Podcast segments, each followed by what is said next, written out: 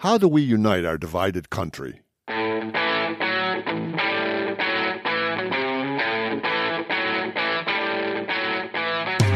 Welcome to the Hub for Important Ideas. I'm Steve James. And I'm Ken Swain. In this episode, we look at the differences between the liberal and conservative alignments in our culture and explore ways to unite our fractured society. We're going to play for you another interview we conducted recently with Dr. Dan Liechty.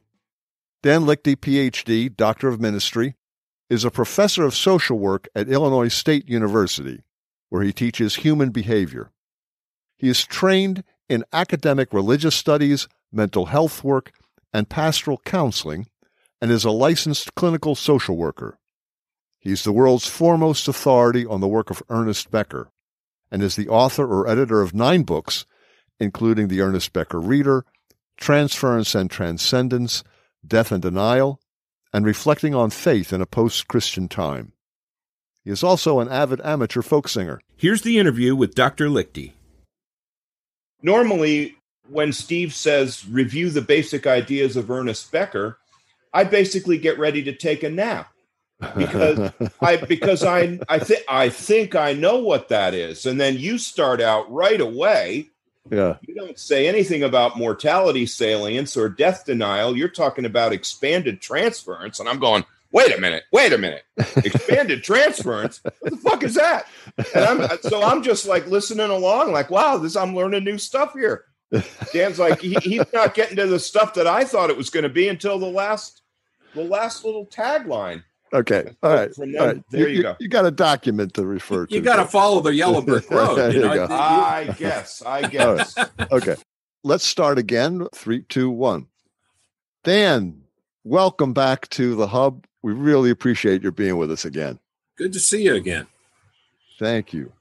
Let me start by just reading us something here that we had sent you. It has to do with this whole moral foundations theory. Mhm. I'm referencing moralfoundations.org. Right. Moral foundations theory was created by a group of social and cultural psychologists to understand why morality varies so much across cultures, yet still shows so many similarities and recurrent themes. Right. In brief, the theory proposes that several innate and universally available psychological systems are the foundations of, quote, intuitive ethics. Morality, cul- yes. Each culture then constructs virtues, narratives, institutions on top of these foundations, thereby creating the unique moralities we see around the world and conflicting within nations too. I would say that these are values that all people hold, but mm-hmm. for some people, they're dominant, and other people, they're subdominant.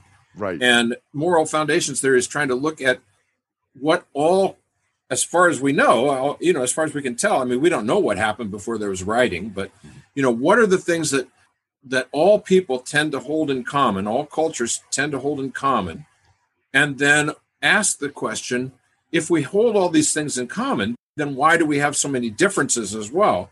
And what they're seeing is that the differences are not differences of kind; they're differences of emphasis. Right. Yeah. So, can you list the moral foundations for us, and we can discuss them a little bit? But you know, what what are they? There are six of them, as far as we know at this point.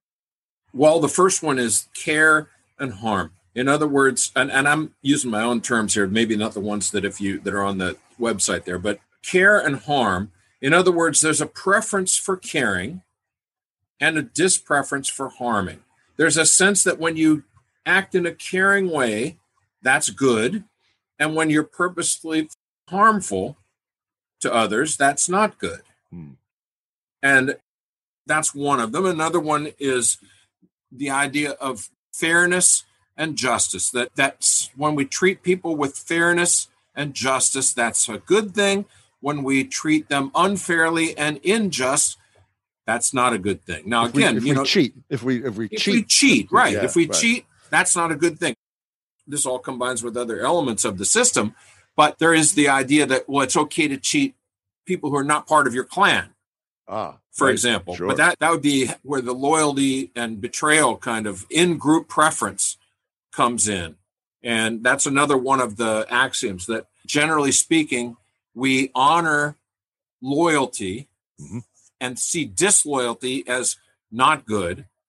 And that relates to this idea of what psychologists call in group preference to do harm to your in group because you're doing a favor for the out group, for those that are not in your in group. We call that treason, basically. And, Yeah. you know, betrayal. so sure. right betrayal and that Yeah. that's pretty much holds across cultures there is a preference for the words i use with my classes liberty and oppression in other words there's a preference for allowing people to feel free not in the sense of like free to do anything you want but Mhm. a sense that their life is their own life rather than being tyrannized by other by you know by a p- power or something like that now now, this gets us into trouble, especially with our current terminology with libertarianism and all that kind of stuff. This idea that all freedom is, is essentially economic freedom, that doesn't hold at all. Even the most, what would you say, the most embedded European peasant would rather feel that in their daily life they're doing what they like to do than constantly having the, the boot on their neck, is how we say it. Yeah. But that doesn't mean that what they want is economic freedom. I mean, Tolstoy found this out when he, quote, freed the serfs that were on his land, you know, his estate. They, they didn't know what to do. The first, my understanding anyway, is that the first question one asked him when he said, Now you're free, you can. And then they said, Well, then who do we pay our taxes to? People don't necessarily want to just be totally free with no rules and so forth. So that's one thing. But on the other hand, nobody likes the boot, you know, that image of the boot on your neck kind of thing. Another one is the idea of, of authority. Right. This kind of relates to that. The idea that we are people who live under authority and that we owe certain kinds of allegiance to that authority. And that we tend to look askance at those who purposely undermine authority. Okay. And I think we see that in the American political system a lot, where one side sees the other as subversive, as undermining authority. But Sure. now, I mean, look how upset the liberal side has gotten when Trump doesn't want to admit that he lost or whatever. They see that as subversive. We're saving our democracy. Right. On both sides, there's a tendency to look really askance at those who undermine authority. You could And say it- the same thing about people wearing masks or not wearing masks for COVID. It's too bad that that should be something much more objective but Mhm. and it's too bad that that got mixed up into this ideology but yeah i Yeah. mean there are those you know what was that i was listening to something the other day where it was a news report where a woman said you can't make me wear a mask there's nowhere in the constitution that says i have to wear a mask that's really kind of an apples and oranges thing in terms of the comparison but on the other hand she definitely felt that to tell her what she had to do was undermining, was running against what she took to be the authority of the Constitution. So we all have our respect for authority and we all have our resistance to that which we see subverting that authority. Steve and I were talking about this just before, and we were asking that exact thing. Where in the Constitution do you go to say that you can shut people's businesses down? Because for a lot of people, it's not just wearing a mask. There's a lot of restaurateurs and other businesses who have lost their livelihood and are likely never going to get it back. Yeah, and again, this is just poor imaginative planning on the part of this administration.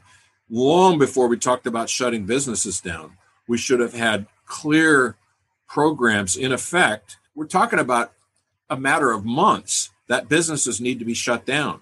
So the question is not shutting them down permanently, but the question is how do we help them stay afloat, at least minimally, during these months when we need to shut down. And it feels like threatening with death, practically, with murder, to just say Yeah. you have to shut down when there's no Well- program in place to tie you over. Yeah. It practically is murder. Yeah, in a way, it's certainly economic murder. There's And then one- the but you And then one more that I haven't Right. talked about here is what in my classes I call sanctity versus degradation. There's this idea that there are certain things that are holy, that are sacred, you should treat with respect, and that we have a sometimes almost a regurgitation aversion when we see these things being just desecrated. right. So, for example, it's one thing to hear that someone murdered somebody. It's a whole nother thing to hear that they murdered them and ate their heart and you know had intercourse with the corpse. You know, there's something there's something which, that goes which is in which is in here, by the way. It's very upsetting to read that part. Yeah, well, there's things that go beyond not even all that. Just say that they dug up the body and cut up the corpse.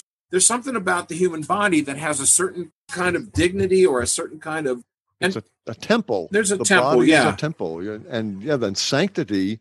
right. It has to do with purity and cleanliness. A lot And- of that, a lot of that, and just those things which are set aside and holy. And the more mundane example would be the way that some people can get so exercised by watching a American flag being mistreated. Oh yeah, Right. Right. You know, yeah. It's a, And- it's a crime in some places. Yeah. in Judaism, I mean, I had to learn you there are certain kinds of things you just don't do. To me, a book is a book. Right? Mm, You don't, mhm. but you don't take your Torah and set it on the floor underneath your chair Wow. because it can, or not Yeah. even just the Torah, the songbook, wow. because Wow. it has the name of God in it. Mm, I mean, we're talking about liberal Judaism here. You know, Yeah. we're talking about reform liberal Judaism. I had to learn as a Protestant, we just thought of the Bible, it was the content of the Bible that was holy, but not the book Not the itself. thing. The- right. Yeah, it was just a book, but there's rules in what you can do with, with a Torah or with a songbook. And then if it's a Torah scroll, then it's even Yeah. more so. Then there's even rules for how when a Torah scroll becomes, you know, you can't use it anymore, then you have to you have to bury it in a certain way and all this kind of stuff. There's no reason for that. I mean, when you think about it, I mean that kind of I guess I still have that kind of iconoclastic Protestant perspective of like, well, that's all just superstition or that's all, but you know, it's not just superstition. yeah, No. but that same is true for the flag. I was You know- in the Boy Scouts. There were all these rules about. Oh the yeah, flag. It absolutely. can't, My, it can't. It can't be out after dark. It's got to be lit. Right. It can't touch. It can't touch the ground. right. all once, that. once, right. once it's past the point where it's uh, tattered or dirty, you Mm-hmm. can't throw it away. It has to be burned. It has to be cut. It Has to be cut into three precise pieces, yeah. and then it can be burned. Because once it's cut into those three pieces, it's not the Oh, flag okay, it's not anymore. flag Okay, anymore. okay. Oh, yeah, this is- wow. Oh, yeah. That's you're, Oh, yeah. you're into My- some stuff here. My uncle Dan was the foremost authority in the United States, probably the world, on how to treat the flag. I think there's probably a Russian guy somewhere that knew Yeah, maybe. I think you're probably. I think you're probably Yeah. right about that. but it, but this is a thing. So that's a basic idea that we have in all cultures. You Mhm. find things that are holy. Now they're all different things, you know. Mhm.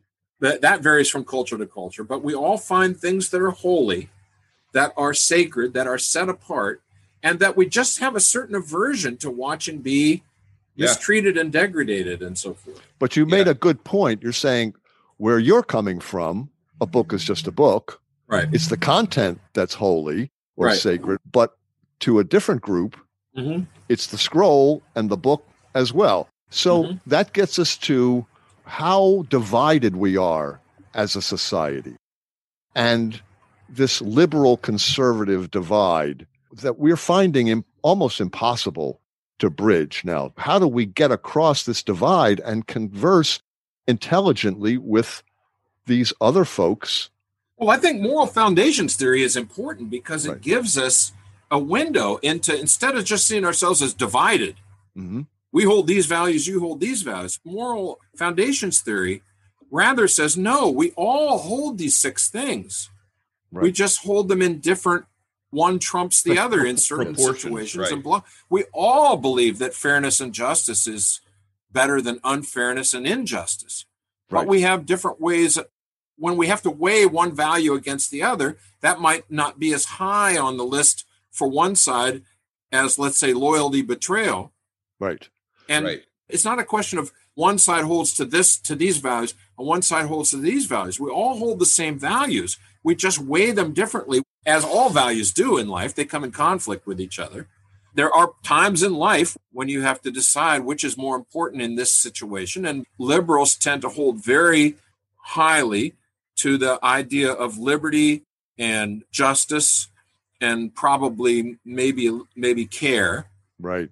Care is, and care those are the primary. dominant values for liberals Mhm. and conservatives tend to hold authority respect for authority and respect for that which is sacred sanctity and maybe Loyalty. yeah loyalty in the pinch those get valued higher for conservatives, and Mhm. in a pinch, the other the other ones get valued higher for liberals. But it doesn't mean that we don't hold them all in common. And that theoretically could give us a common language from which we could start talking with each other. And if, if your concern is to open up fields of dialogue between yourself and those who disagree with you politically, one of the things you have to do is really look at the things that they do hold and recognize that you hold those things also and speak of the common ground in those values. It's just that they hold some things as dominant and other things as subdominant, whereas that kind of mirrors your own point of view that you hold the things they hold as dominant, you sort of hold as subdominant, and the things they hold as subdominant, you kind of hold as dominant. But ultimately, we are speaking the same language here. Well, here's an Steve, example. Steve, these are these are gra- these are uh, music terms he's using. I just want to point that out. ah, good Subdom- point. subdominant Oh, is okay. Oh, very good. subdominant is the four chord and dominant is the five chord. And I just good. want to point out that John Haidt has a video on these things. Dan, I don't, you probably haven't seen it. Steve sent me a great collection of videos, but he puts these on a graphic equalizer, Mm, another musical piece Yes. of equipment. Right. And he said that conservatives tend to have them all at about the same volume level. A couple are slightly variant, but that liberals pulled the last three down right. and don't give them any. Yeah, Any- I don't agree with that. I don't agree Well, with I'm, that. I'm I- just saying what he said. Like Yeah, they, I know, They're not, I They know. don't care that they don't care that much about authority no, I don't think that's as true. a th- as a thing. I don't think that's true. Everyone needs authority. What we've spoken of before about expanded transference, Uh huh. we are all people that need authority. Our absolute core experience in life of every human being that ever lived, our core experience in life is being totally dependent on a higher power for our very existence. Hmm. And that stays with us our whole life. That But- that is but- that is the core thing in your belly the, your whole life. And so all of us need to have authority. All of us need to feel that we're under authority, or we, we feel best, let's say, when we really feel that we're under authority. But liberals may also see liberty and riddance of tyranny as a dominant good and respect for authority as a subdominant good. But to say that conservatives hold everything equally and liberals let the last three drop out, that is not true in my experience at all. But what I would say is that the liberal mentality, you're right, may value liberty more and so is concerned about oppression, but will value science, the scientific authority higher. Depends what you mean by that. I don't hold scientific authority in that high regard. Hmm. Scientific authority put its stamp of approval on eugenics, you know. Yeah. Scientific authority is what's given us the arms race. Scientific authority is what's given us the so called green revolution, but that just means using chemicals to squeeze the last drop of everything we can out of our soil and so forth. I don't really hold scientific authority in that high a regard. I think when we're talking about, Yeah, but you're a PhD. I mean, you know, that's easier for you. I felt that way long before I was a PhD. okay. I, scientific authority is what created the levees in New Orleans that then ended up flooding the whole city. Hmm. I think using evidence and a long term sense of the rewards and achievements, that's one thing. But science doesn't really do that. I mean, for the most part, science is very much immediate oriented. If you took all Pentagon money out of science, there wouldn't be any science in America. Mm. You know, the, Yeah. the idea that there's some chemistry professor at the local college who's up in his lab there running these really interesting experiments, that's not what science is nowadays. Science is a major big business, and Yeah. science is totally dependent on defense spending money. And why would we think that defense spending money would warp The atomic- results. yeah, why would we think that it would warp the results in atomic fi- physics that is moving it towards creating a bomb and not in the area of psychology, which moves it in the eh, direction of coming up with ever more efficient torture techniques? Well, let me or give S- you. or giving everybody in the world SSRIs. Exactly. Exactly. I mean, I, Right. I don't have that high regard. I have a high regard for evidence based knowledge. Okay. But the idea that science is our authority, I don't, I don't agree with that at all. So I let wanna, me. I- before you jump in, Steve, I want to ask one question because Steve and I talk about science when we were little, and we have a picture of guys with white shirts, and they had those plastic Right. shirt pocket protectors in the Yeah. pockets and a slide rule because there was no calculator. Right. But those guys, at least Steve and I think of as above what you're talking about now. And you have I'm going to give you the perfect opportunity to shoot my shoot my childhood dream right out of the air. We thought What do you that mean above? well, I mean that those guys, there was no amount of money you could offer them that would get them to lie about what their research proves. Do you really think that's true? Well, well, I did. I did liked then. thinking it was. I liked thinking it was true. Uh, Back you think they were just as crooked then and uh, up for sale? Well, those like are the guys that- that those are the guys that gave us eugenics. Those are the guys that gave us the bomb. Those are the guys that gave us the quote green revolution that I mean the green revolution was a great thing. It fed a lot of people, but it also just meant we created a lot more people and kicked the ecological can down the road. I mean, it's really look, I have a lot of respect for evidence-based knowledge.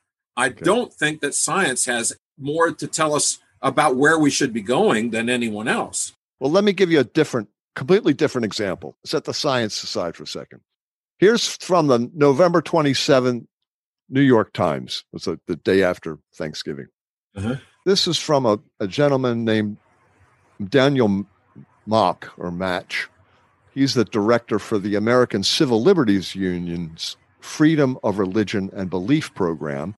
And he said the freedom to worship is one of our most cherished fundamental rights, but it does not include a license to harm others or endanger public health. The article also says the author of the article was just saying if unconstrained religious observance and public safety were sometimes at odds, as the governor, that's Governor Cuomo, and other public officials maintained, the Supreme Court ruled that religious freedom should win out. Now, I went back and looked up the First Amendment. The First Amendment of the Constitution says Congress shall make no law respecting an establishment of religion or prohibiting the free exercise thereof. So the Supreme Court originally, when Ruth Bader Ginsburg was alive, they ruled in favor of New York State. But then this suit came up to the Supreme Court again. It's being presented by Orthodox Jews and the Catholic Church in Brooklyn, saying Governor Cuomo cannot tell us to restrict the size of our congregations. And Cuomo was looking at his map and he finds an orange or you know a red area and says, "Oh, that's a hot spot. You have to restrict your meeting to 10 people and here's another spot you can only have 25 people." And they're saying, "Hell no. That's an infringement on our religious right under the Constitution and the new Supreme Court, which is more conservative, ruled 5 to 4 against New York." So, my reaction to this is that here we have the conservative preference for the sanctity moral foundation versus the liberal preference for the care harm foundation. And then liberty and authority are also involved. Mhm. And the conservatives maintain that the government does not have the power, as you say, to force people to wear masks, to force the people to limit the size of their groups and and have COVID tests and the rest of it. So the Supreme Court, now a more conservative Supreme Court, sided with the moral foundation of sanctity and said, no, you know, yeah, we have a pandemic. Yeah, we're concerned about harm, but the Constitution is saying, and that's the authority. The authority is saying sanctity is most important. And of course, the liberals have their own responses to that. Is that a good example in your mind? Let me respond to that, but let me back up a little bit. What was the rule there about religion can have freedom, but they can't impact negatively on the on the on public- others. On, on Yeah. How That read was- that part? that- read okay. that part again. That was the That's American. from, that's from the Constitution. no, no, that's the No. American Civil Liberties Union. Oh, Okay, oh, read that again. It says the freedom to worship is one of our most cherished fundamental rights, but it does not include a license to harm others or endanger public health. Okay, now substitute the freedom of worship. Take that part out Yep. and put in unlimited scientific inquiry in its place. Ah. And read that sentence again. Okay. So unlimited scientific inquiry is one of our most cherished fundamental rights, but it does not include a license to harm others or endanger public health. Wow. so now, if, so cool. now, if we went back Yeah. to 1930 and Yeah. just said as a rule of thumb, all scientific inquiry has to come through this filter, Mhm. how much of what's happened would be strained out? I mean, scientific inquiry has been certainly it's had its good thing. I'm not saying it's not. Like I say, evidence-based knowledge. yes, but But scientific inquiry has given us some of the worst elements of modern society that we have to deal with. But is it sanctified? Harmful. Is it held in the same regard as For those of us, for those of us in the educated liberal group, I Mm, mean, science, science, science is practically our God. That's what we genuflect to. That's what we. sure. So I'm saying that that's the first part to question. The Mhm. second thing would be, how much different would things have been if Cuomo, instead of saying, "Here's a map, there's a red spot, tell those people they can't," what if they'd have gone in, had his people go in there and sit down with the head rabbis and sit down with the priests and the archbishop or, or whatever of that area, and say, "Look, here's the problem. You don't want your people getting sick and dying. We also don't want other people to get sick and dying. Please, within the context of your community. Mm. tell us what would make sense here. Right. Instead of saying, here's what you're going to do. From from Albany, hundreds of miles away, you Right. you, you right. decree who what they're going to do in city. Then you do Yeah. that and you end up immediately with a contest between who's God. Right. Are you guys right. God or is God God? Right. But if you come at it from the perspective, this is a community of people, they have different ways of doing things, different values, and asking them to work with you to come up with, I don't even want to say restrictions because that's already saying something, but that's already pointing towards a conclusion. But coming up with some ethic policy, ethics or policy way of carrying on your worship and carrying on your belief system. And we totally respect that Right. but that will maximize safety. I don't think that those people would be backed off and, and feel up against the wall and feel they have to. No. And in fact, if, No, the, if right. it were the head rabbi and the archbishop or whatever that were saying to people, look, folks, you know, this is serious stuff. I've seen the computer models and this kind of stuff. And so here's what we're going to do. I, I think people would be happy to do it. Now, here's the response from Cuomo. I don't have it written in front of me, but what he said was, oh, well, this is now a partisan Supreme Court. It's political. It is. These are Trump appointees that are voting this way. And so he automatically politicized it. And you're right. He in no way sat down with the folks in Brooklyn with this bishop who was bringing the suit with, you're right, with this head rabbi who's it, bringing it the never would have gone that far. It, never would have would've gone that far. But the liberal mind is, well, these are super spreader events. And that word super spreader gets thrown around a lot. Yeah, because it it justifies whatever you're about to do. Yeah. But an unspoken assumption in that is we know what's best. Right. Why? Because science. Right. So it's pitting one it's pitting one god against another god. right. Well, the, soon yeah, you- and the other side is saying we know what's best because God. God. right. And so I mentioned this to people in my family over the holidays. And one response was, yeah. And then they went out and had a 1,000 guest wedding. I'm going, uh, with no masks, uh, super spreader event. So Right. the question in my mind was, yeah, was that a response to somebody with, like you say, with a boot on their neck? Well, I can We'll, guarantee we'll you show you. I can guarantee you that it, the chief rabbi, I don't know if that was Lubavitcher or Satmar, but if the chief rabbi had been saying to people, we have to take this seriously. We want to carry on as much of our traditions and our worship and our life together as we can, but we need to do it in a responsible way. let's try to think this through. Let's try to work things out. They would have had the wedding, Right. but it would have been very different than the wedding they had. Yes. Yep. And everyone could rejoice with the couple, and there could be Mhm. All kinds of ecstatic dancing and all this kind of stuff that goes on at these weddings and the and the community celebration of this formation of a new family Right. but in ways that at least that wouldn't have been just seen as defiance but would have been at least trying to act uh, Responsibly. responsibly Yeah. in the context of an epidemic So in the yeah, and in the context of a pandemic, the care harm concern becomes paramount, particularly in the liberal mind. And one of the things that I find most but it's dis- there in the other the, what i'm saying is it's, Oh, it's there, on the other side too it's a matter of how do you how Right. do you how do you speak to that so that you're actually talking with each other instead of god versus god whose god is more powerful But here's the problem as I see it. And I, like you, like to chat with people who are libertarians, who are conservatives.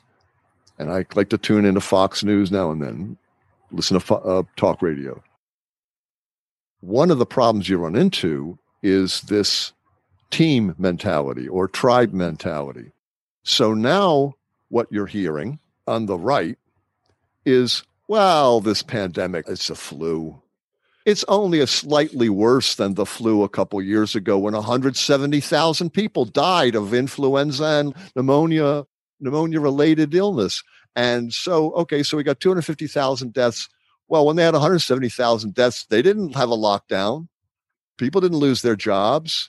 We went ahead with it. And look at the pandemic in 1918. Look how bad that was. We didn't have lockdowns then. And, and all of a sudden, you're dealing with a negation of the severity of the pandemic. So now mask wearing becomes a political statement because you're saying, well, I'm taking this seriously. And the other person is saying, Pah, we don't take that seriously. Right. The problem is, of course, the intervention has to come. It's like people say, well, what would you do if Hitler were going to murder your family? Would Yeah. you still be nonviolent? Well, the point is, the interventions have to take place long before you Long before you're of- asking that question. right. Yeah. And so, for example, in this situation, it's not a question of Cuomo sticking up for the common good and the rabbis and the priests being selfish. Cuomo is the governor of the state of New York, which includes these people as their beloved citizens. The attitude is not who's more powerful. Once it gets to that, it's over with. But if What you're it should the have been from the beginning is Cuomo's people going in there and saying, and when I say Cuomo's people, I mean that could have been any, but with the authority of the state to go in and say, we really value the way that you guys live, and we don't want to interrupt that. But on the other hand, here's what our computer projections say about living in a pandemic, and we need you to help us learn how we can mitigate the danger while not interfering in any way that you feel is fundamentally destructive to your community because that's the last thing we want to do. We don't want to destroy your communities. We value your communities very highly. Even if we don't believe the same way you do, we value the fact that there are people in our community that believe the way you do. And we don't want to lessen that in any way. So please help us. Let's put our minds together. Come, let us reason together, is how the scripture says it, and figure out how we can, you know, what makes sense here. But let me add another problem to this. A conservative reader of this article will see the inherent bias in the, the way the article is written. The liberal will not. They'll I, read the did- New I would. yeah, you would, but the New York Times reader, the NPR listener, right? The typical liberal mind will look at it and go, well, of course, care and harm has to be the most important thing. And Right. of course, they can practice their religion all they want. They just can't meet in groups of more than 10, but they can practice their religion if they want. And you go, whoa, whoa, whoa, wait a minute. Read between the lines in this article.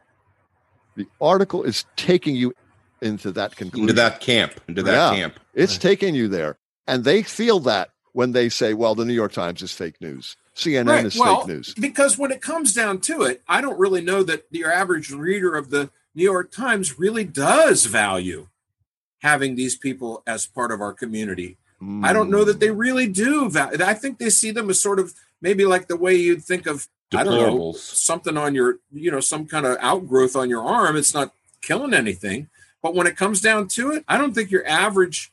Well, I can't speak for that. Let's just say this: I think a lot of people they don't spend very much time meditating on how much value having communities like this that are really countercultural bring to our society.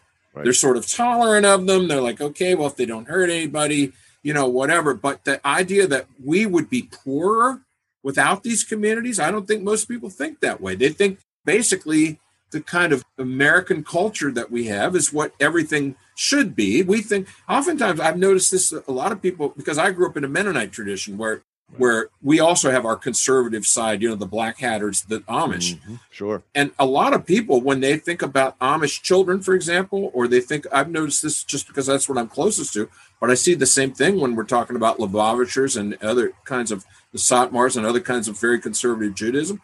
Their assumption is that most of those children are chafing at the bit and can't wait to get out. That's not true. No. That's just not. not true but that shows the bias that we have that we don't really value those communities. We hmm. don't really think that our lives would be poorer without them. Yeah, we just think of it in terms of of a power struggle when it comes down to it. We tolerate them as long as they're not hurting anybody. But as soon as they start hurting anybody, then we go in full guns. And well, that's not democracy, really. No, they're a quaint, they're a quaint curiosity. Right. And, and you, in and, that sense, I agree with the I agree with the Supreme Court, with the current Supreme Court, mm-hmm. that we need to value religious liberty much more than we have in the past.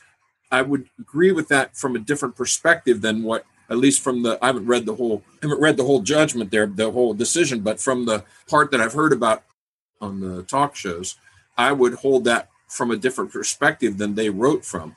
But for example, in my tradition, the question was had to do with do Amish have the right to raise their own children schooling, mm-hmm. or do hmm. they need to send them to the public schools?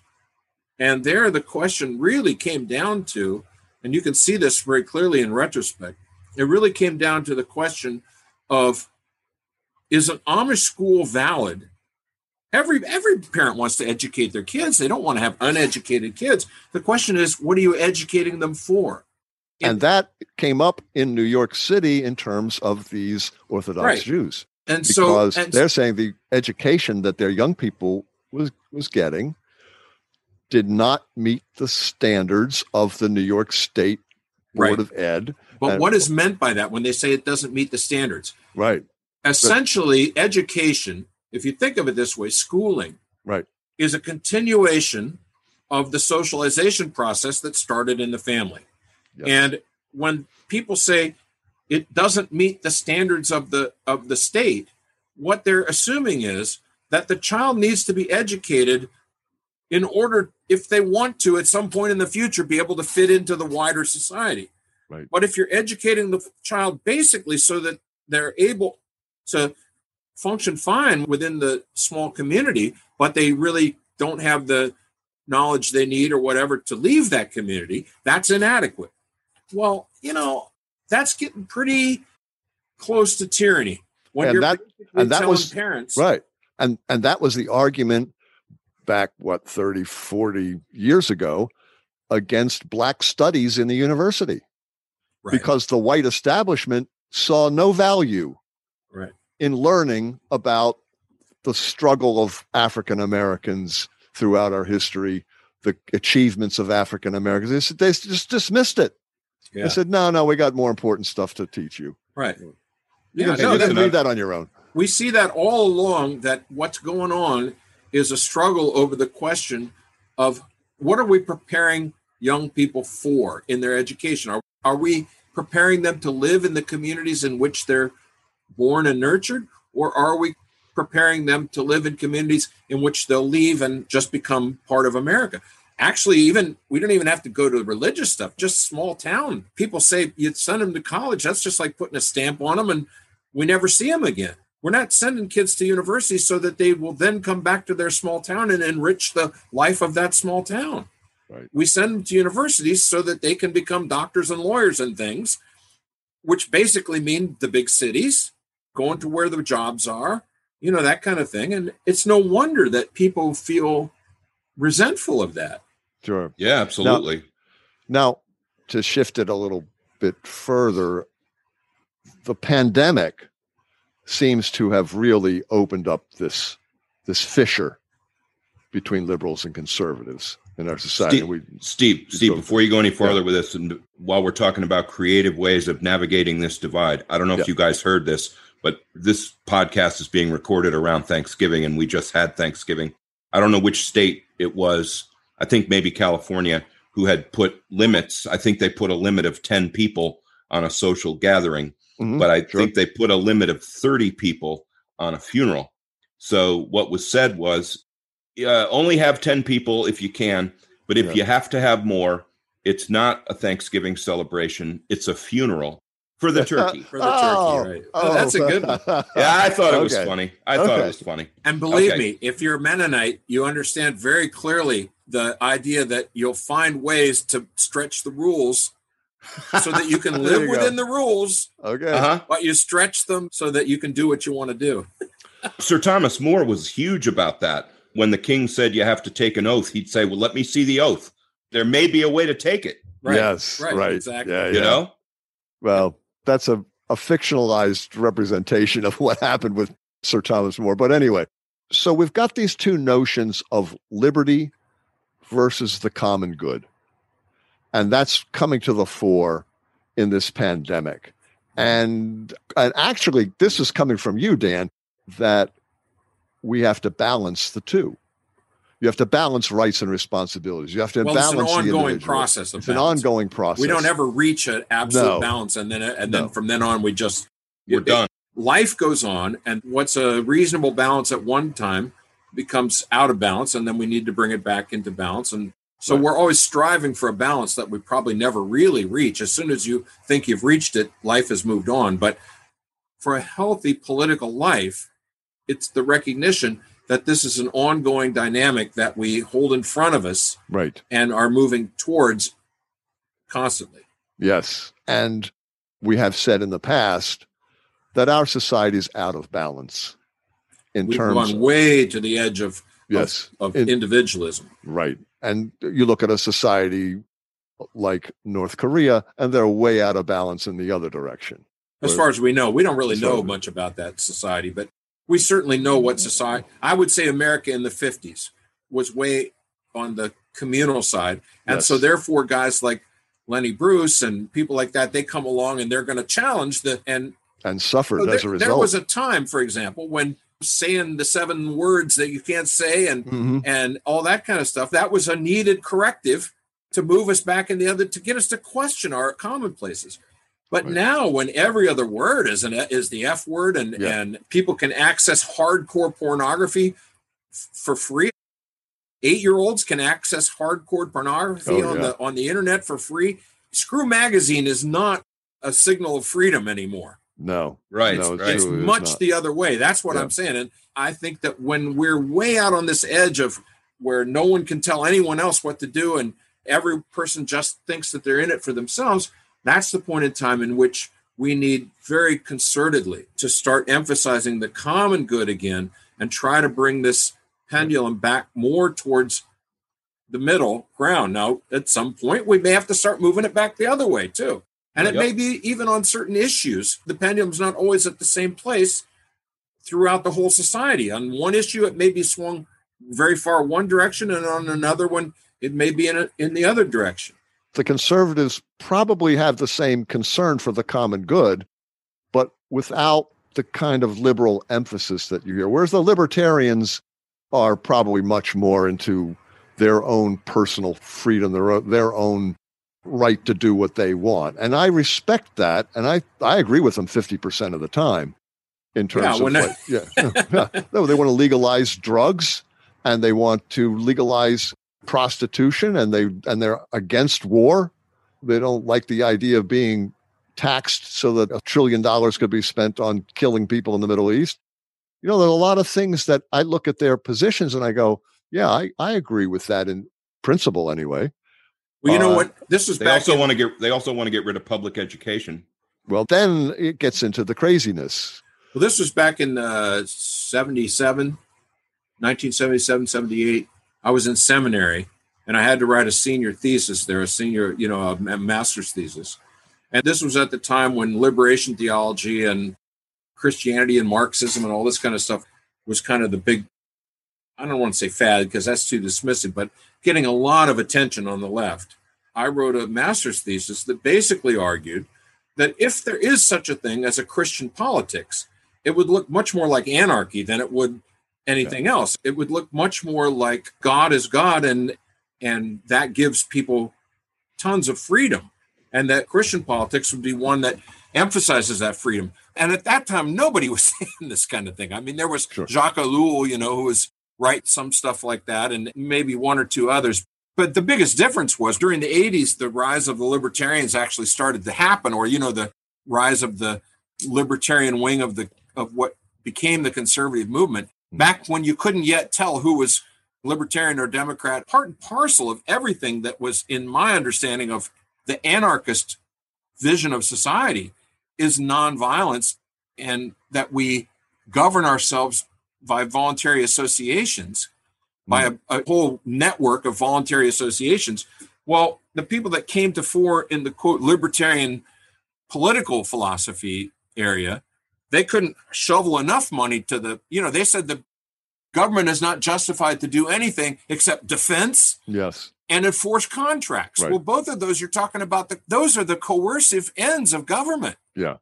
The military on the one side and the police force on the other side, which is ultimately what enforcement of contracts comes down to.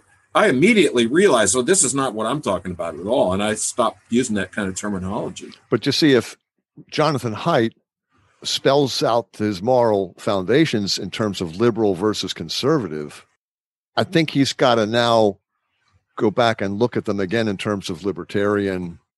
We know where the Greens are. The Greens are out there on the, the left, but the libertarians seem to value different moral foundations, or they emphasize them more, I should say, than do conservatives and liberals. Like their whole thing about liberty, libertarian, is almost a religion.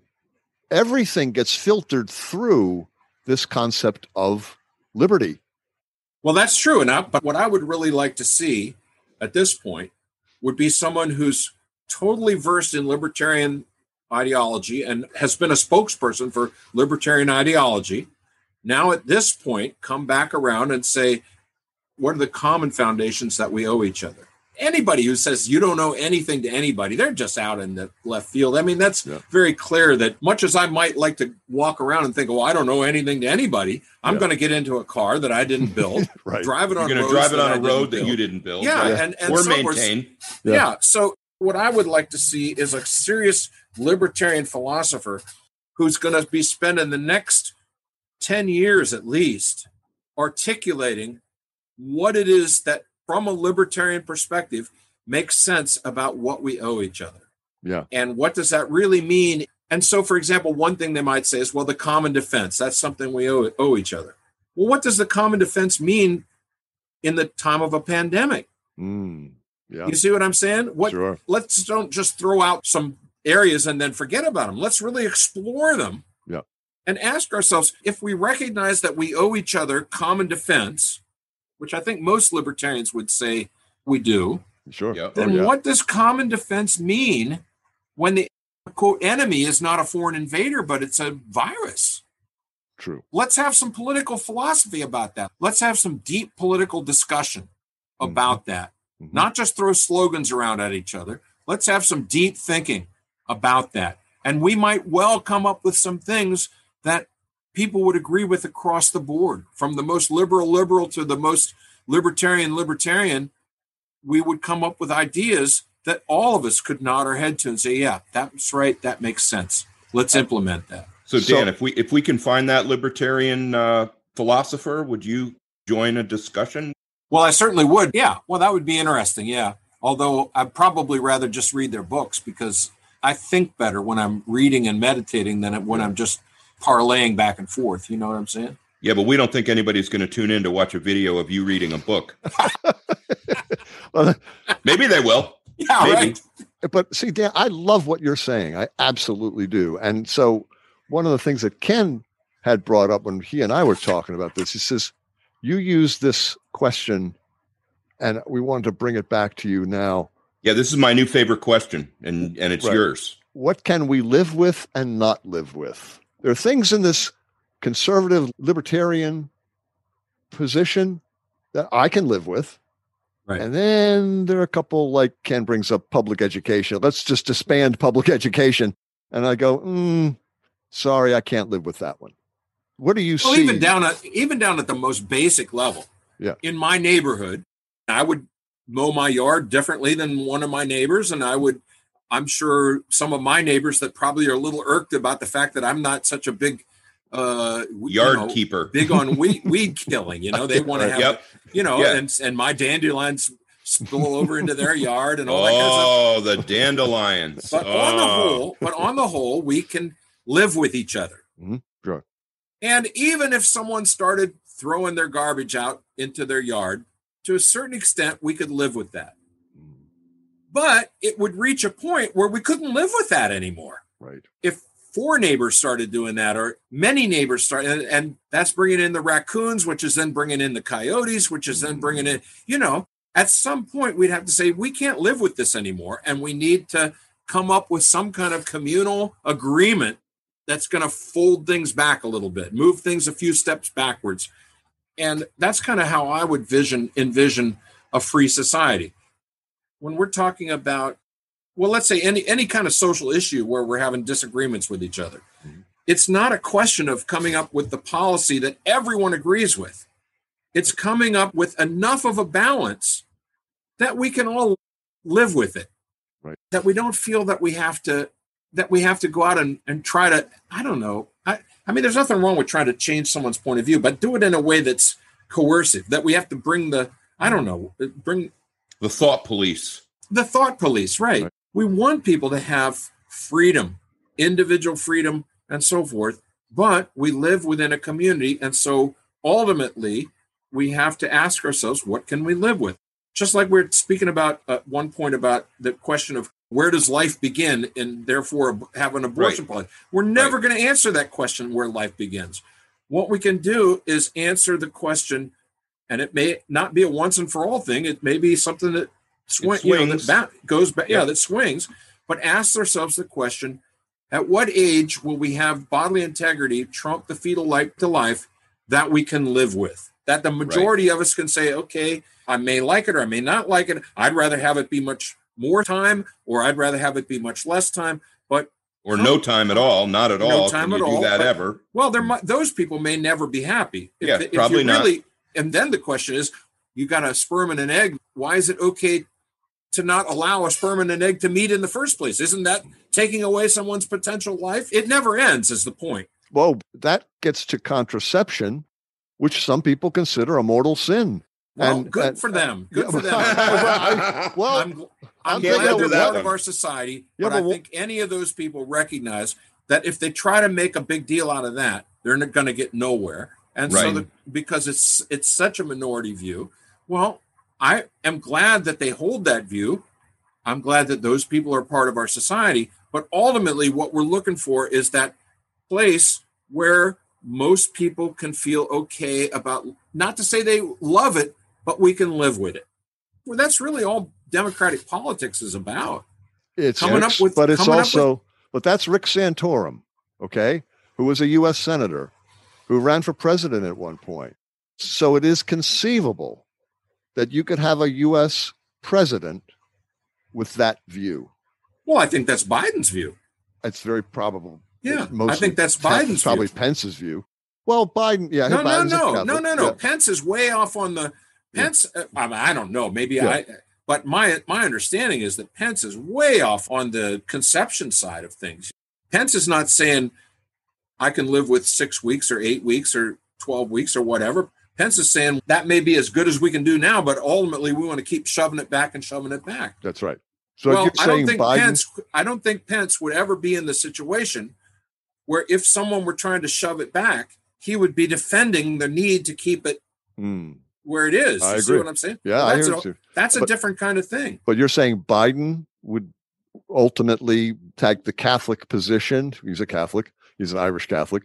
He would ultimately take the position that contraception is should be no, no, no. I wasn't talking about contraception. Oh, I was talking about abortion. abortion. I think Biden, Yeah. Roman Catholic, Yeah. I think on the whole, he supports the Catholic point of view. And Mhm. even on birth control, as far as I know, Mhm. although he doesn't have a dozen kids, he only has two. So, Left. so Two left. might, Yeah. yeah, you're, Two- yeah, you're right. I'm sorry. I shouldn't have, I, Yeah, I shouldn't speak flippantly about Yeah. that at all. But the point is, a lot of Catholics practice birth control, even though they they know that they don't hold to the doctrine of the Catholic Church. But anyway, the point is, even if Biden were, a, you know, when it comes to holding in his own life the precepts of the Catholic Church on contraception and abortion, as president, he would recognize that his view is out of step with the majority Mhm. and that he would be supportive of finding a compromise position right. with all the members of society that at least we can all live with. There may be very few people that feel that that's the ideal position, but it's something we can live with. Given that you and I have to live together in this country and work together, it's clear I'm not going to convince you and you're not going to convince me. So, what can we come up with that everyone can at least live with? And is that what you see as the the way to unite our fractured society someday? Well, I Approach think it that way. I mean, it's a question of chicken and the egg. I think if we had a dynamic democratic society, not just structurally, but in people's hearts, dynamic democracy, then I think that those kind of compromises on all kinds of issues would emerge organically. Mm. And again, you know, things might swing this way a little and that way a little and and et cetera, et cetera. But people that have democracy in their hearts are not looking to lord it over everyone else. They're looking to respectfully find those areas, that territory in which we can all live together and feel good about each other. Right. Right. Is there anything else you want to add in this conversation? This has been another good one. Well, only that this is the kind of thing, this idea that this balance between what what Becker called maximum individuality within maximum community hmm and how that's the dynamic process. That's all stuff you find in his early works. And it certainly is enhanced by the death anxiety thesis and all these other things. But vice versa, the death anxiety thesis and all the implications of that and, the, and especially the extreme pessimism of, about society and all is helped by digging into some of this earlier stuff and bringing it into a conversation with the later stuff Right. instead of just ignoring it. Fascinating. Dan, this has been another terrific conversation. It's just we've got to do it again. There's uh, we got a lot of a lot more of these kinds of questions that really need your insight. But thank you. This is But I suggest next time, or at least we look forward to a future in which we can crack a cold one and do it instead of on Zoom. Yeah. Well, with you, amen to that. Amen to that, brother. St- Steve and I, Steve and I are 45 minutes apart, and we're not even having a beer. Exactly. Yeah. I So- mean, that's the reality. Is we started this when the pandemic hit, and Yeah. I think we've had like maybe one, two sessions where we were in the same room together. Everything Yeah. else has been The remote. very, the very first one, the pandemic was just breaking in the news. yeah, it was rough. Well, I definitely want to say, we- yeah, go ahead. I definitely want to say to anyone listening, drink responsibly. But on the other hand, a little bit of lubrication is also what I think of as the democracy of the heart and and the kind of democratic discussion that we would have.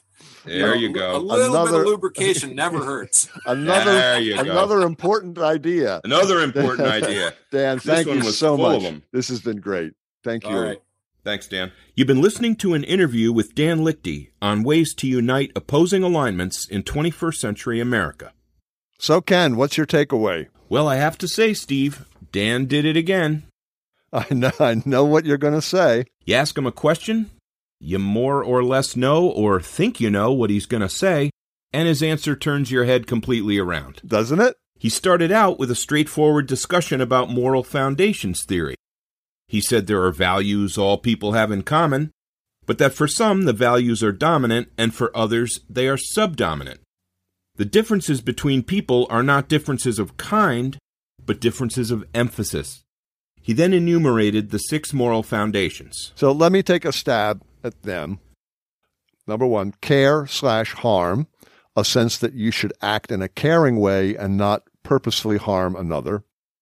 Fairness slash injustice, it's good to treat people with fairness and justice, not to cheat them in general.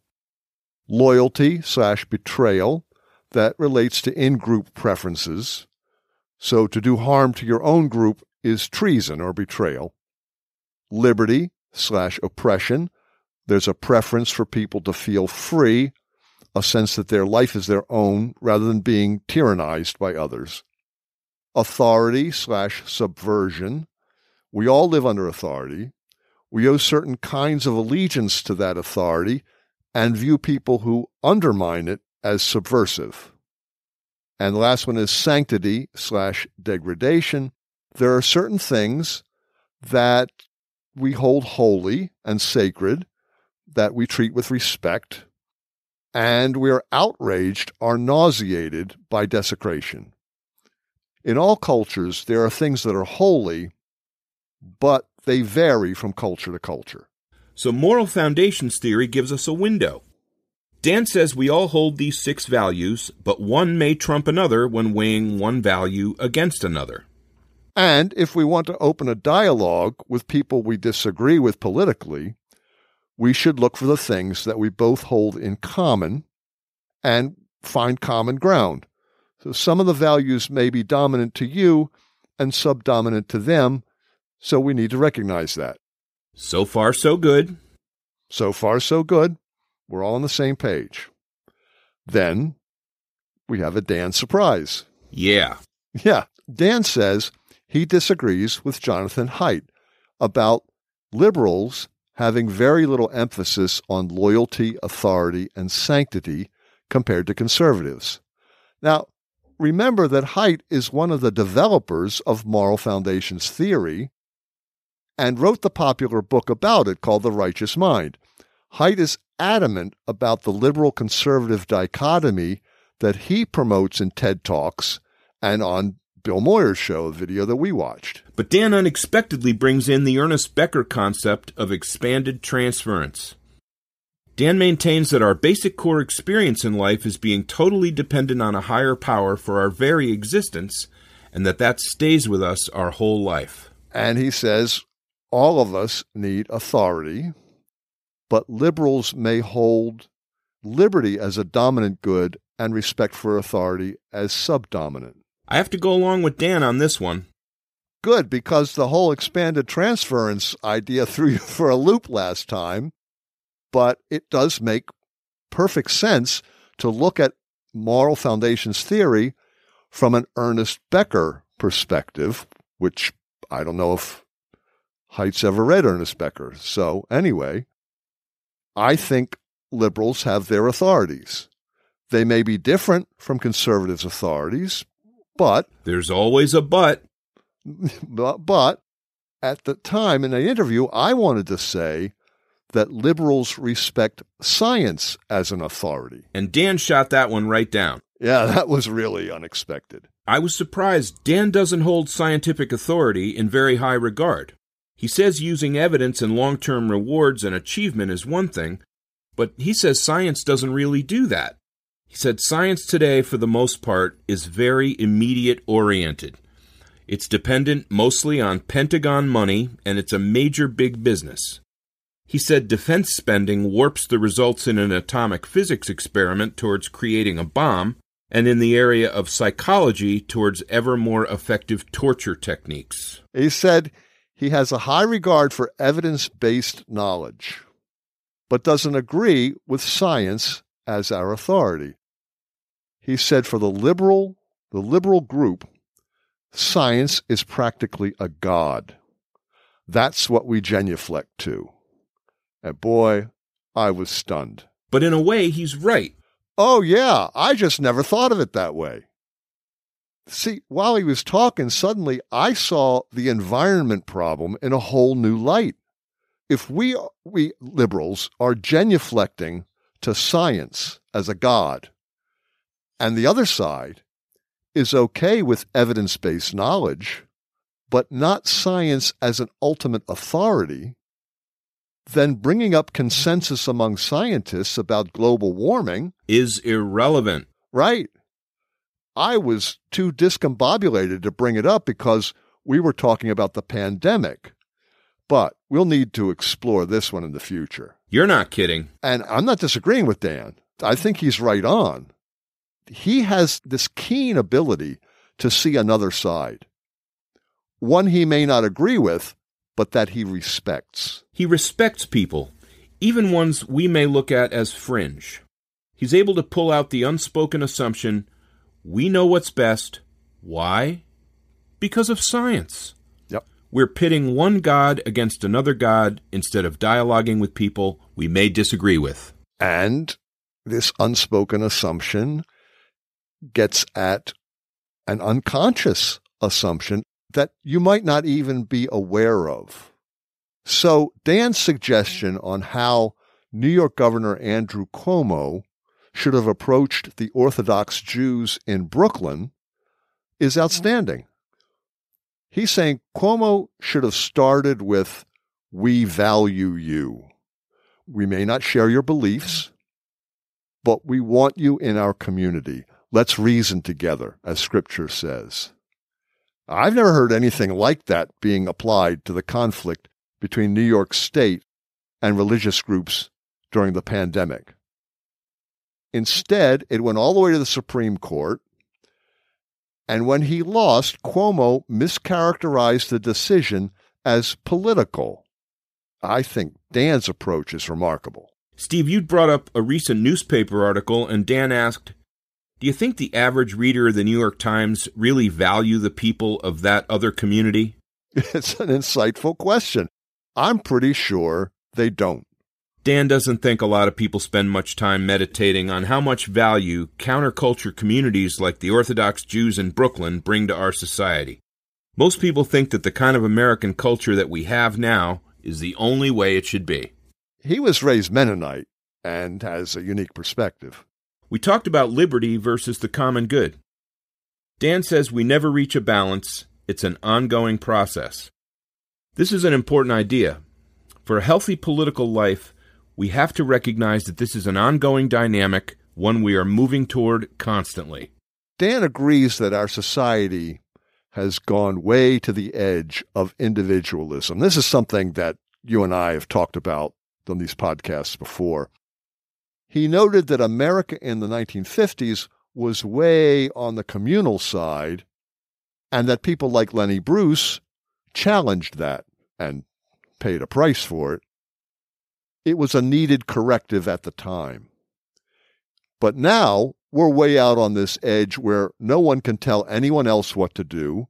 Every person thinks that they're just in it for themselves. Yeah, we need to start emphasizing the common good again. Now, this one got me. Dan said that if there's such a thing as Christian politics, it would look much more like anarchy than anything else. The anarchist's vision of society is nonviolence, that we should govern ourselves by a network of voluntary associations. Have you ever heard that before? No. No. When I thought about it for a little bit, I've heard things like that from anarchists, but not that specific. So he contrasts this vision with the libertarian idea that government is not justified to do anything except defense and enforcement of contracts. But then Dan notes that those are the coercive ends of government military on one side and police force on the other. I never looked at it that way. He asks if the common defense is something we owe each other, what does common defense even mean in a pandemic when the enemy is not a foreign invader, but a virus? yeah. Dan's calling for a deep political discussion, not just throwing slogans at each other. He says we might come up with ideas that all of us could agree make sense. And then Dan ventured into the issue of abortion. He says it hinges on his ultimate question What can we live with? What can we live with? We're never going to satisfy both sides completely. There has to be a compromise. It comes down not to what each side wants, they'll never be satisfied. It comes down to what both sides can live with. It's the same with contraception, although that's not as big a deal. Dan says we're looking for that place where most people can feel okay about it. Not that they love the result, but that they can live with it. Yeah, Dan says, and I love this phrase democracy in their hearts, right?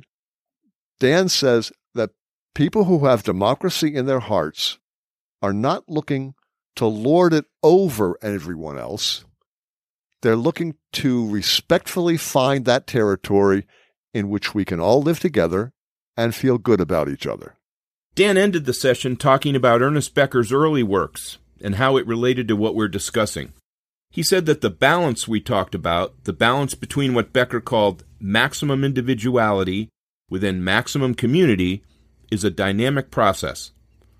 Understanding that helps mitigate the extreme pessimism about society that you find in Becker's later works. Yeah, it makes me want to read or reread Angel in Armor and The Revolution in Psychiatry. Did you ever read The Structure of Evil? I did read The Structure of Evil many, many moons ago. And after hearing this Dan talk, I'm going to go back and read reread the early stuff, Angel in Armor and The Revolution in Psychiatry. I have them all here. I haven't read them in a long while. I think what I'm going to do is I'm going to start with The Structure of Evil because I don't remember reading that one. I'm going to start there and work back. We definitely have some reading to do. Right.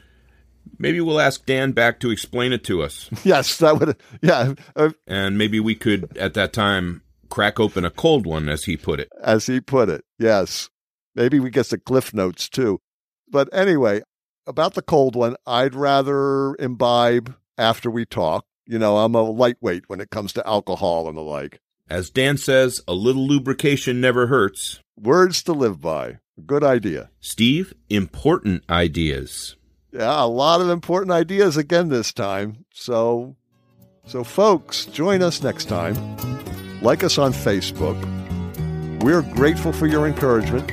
Please recommend us to your friends. You can find us at www.thehubforimportantideas.com. And support us on Patreon at www.patreon.com front slash the hub important ideas. We are 100% listener supported, and we are most grateful for your support. Thank you for listening to The Hub for Important Ideas. I'm Steve James. And I'm Ken Swain. Stay safe, everybody. Stay well.